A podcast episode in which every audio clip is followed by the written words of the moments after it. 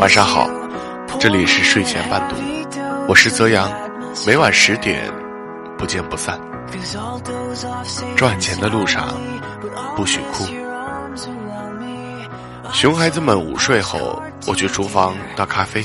菲佣咪咪喜逐颜开，给我看他 Facebook 上的照片。菲律宾发洪水了，他家房子一半被泡在水里，他家养的猪都狗带了。他的三个熊孩子兴高采烈地坐在旧轮胎上玩水，我大惊失色，很危险啊！你为什么这么高兴？他若无其事地说：“他已经吩咐老公要注意安全了。”然后继续翻他邻居后院洪水冲出来的大蟒蛇给我看。我端着咖啡走进书房，有一种设身处地的坐立难安。这要是换了我，砸锅卖铁，倾其所有，也要打个飞的回家主持大局，把熊孩子们集体打一顿。可咪咪没有，这不是咪咪第一次表现出临危不乱的心大。上一次，他惊慌失措地告诉我。他大女儿在幼稚园摔了一跤，摔成了三瓣嘴，鲜血直流，被送进医院缝针。然而他只担心了一个晚上，第二天恰逢放假，高高兴兴出门去，大包小包回家来。老李说：“这是蒙我们了吧？这哪是女儿进医院的节奏？她是后妈。”我却隐约有些明了。他唯一一次流露出离乡背景的凄楚，是陪我回娘家小住，和爸妈在高铁站分离的时候。爸妈送我到月台，隔着窗户打着不舍的哑语，怀里的小女孩一直手舞足蹈的呼应，我却应着景，不愿回头。高铁开动后，我的眼泪才敢奔腾而下，咪咪跟着我一路哭。她说，当时她离开家乡。三个孩子跟着老公去机场送她，也是同样的场景。孩子们放声痛哭，她泪如雨下，却不敢回头，怕一回头就再也走不了了。他吹着口哨，刷着碗时，并不代表他没有舐犊情深的挂念。他经常给我小女儿梳两个中国结发型，而他照片里的女儿，常年同款发型。每次全家出动去沙滩玩，咪咪总是比熊孩子们玩的还投入。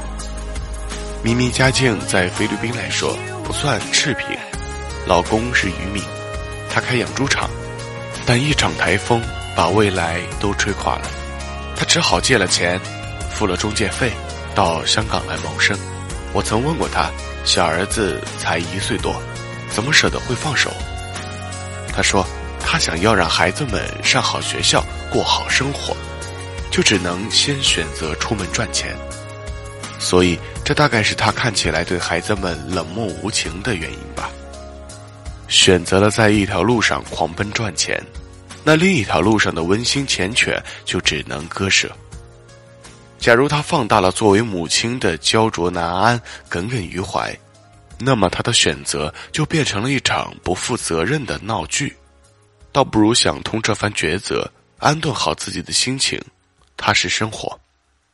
咪咪的选择是生存链最底端的无奈被迫，但我依然佩服他的清醒。他有着全世界劳动人民最朴素的价值观：活在当下，放过自己。时间往前推三个月，我这个发工资给他的 boss，也正处在上蹿下跳的焦虑中。那时工号刚开，因为不熟悉工号文的套路，每天都在跟老板编辑撕逼。我拿出传统媒体人那股讨厌的风骨，坚定不移的不接受他们报文的路线。生活上也遇到了困扰，当时香港房价跌到史上最低，我们租住的楼盘下每天都有中介在派发传单，大意是现在只要百分之十二的首付，开发商就能帮你和银行做按揭。我几乎每天都在和老李叨逼叨纠结之事。我们还有三年才能转成永久居民，如果现在买房，就要多付百分之十五的限购税。究竟这百分之十五的限购税贵，还是将来的楼价涨幅更贵？我很想打电话问一问李嘉诚。在我们收集好各种楼盘的资料，准备放手一搏时，人民币以迅雷不及掩耳之势贬值了。如果此刻变卖内地物价，来买香港房子，国内的房子们你表示不服，我们也他妈在升值啊！轰轰烈烈的香港买房行动就这样被腰斩。经此一役，我陷入了不可自拔的焦虑中。香港房价将成为什么天价？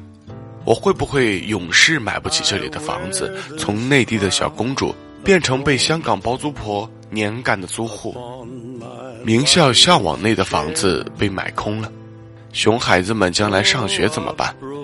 那些天，我仿佛每天都深斗大姨妈，怀揣炸药包，和老李一天讲不到两句话。我怕一开口就是抱怨。我把来求讲故事的熊孩子们都塞到门外，借口妈咪要工作。我就这样如坐针毡的一周。某天睡过头，醒来身旁空无一人，听到妹妹在客厅嚎哭，然后老李嘘声告诉她：“不要吵妈咪睡觉，我们去会所玩吧。”我望着窗帘透进来的光线，内疚和通明同时升腾。我能控制汇率吗？不能。我能控制房价吗？不能。我能控制学区房吗？不能。甚至我控制不了自己未来会不会在香港。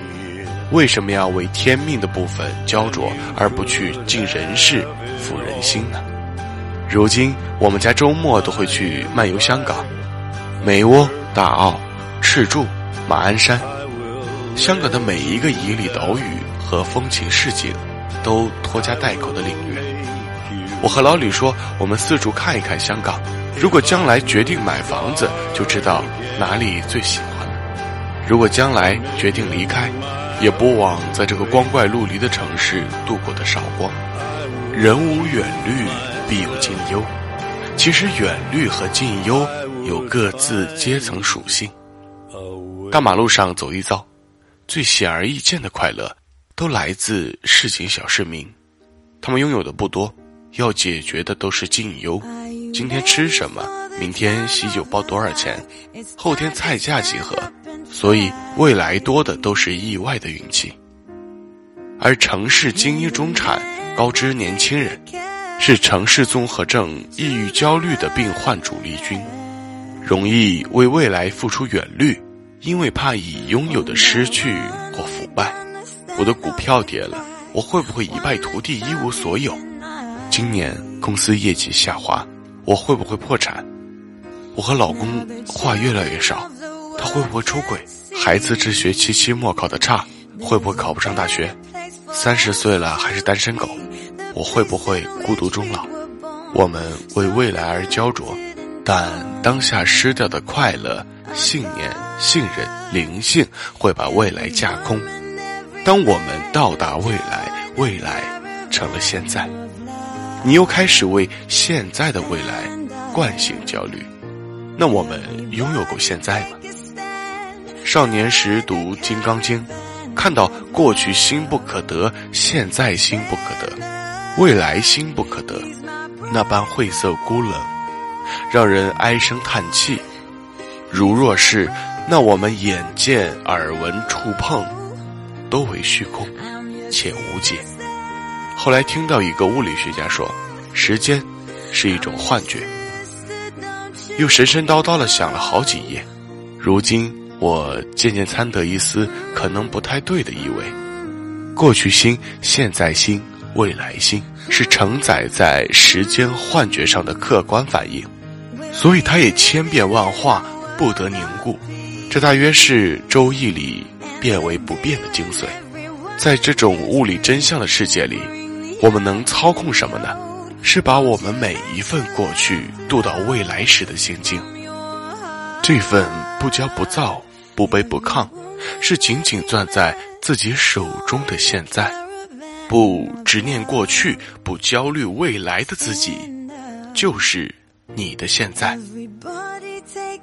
这里是睡前伴读，晚安，下期见。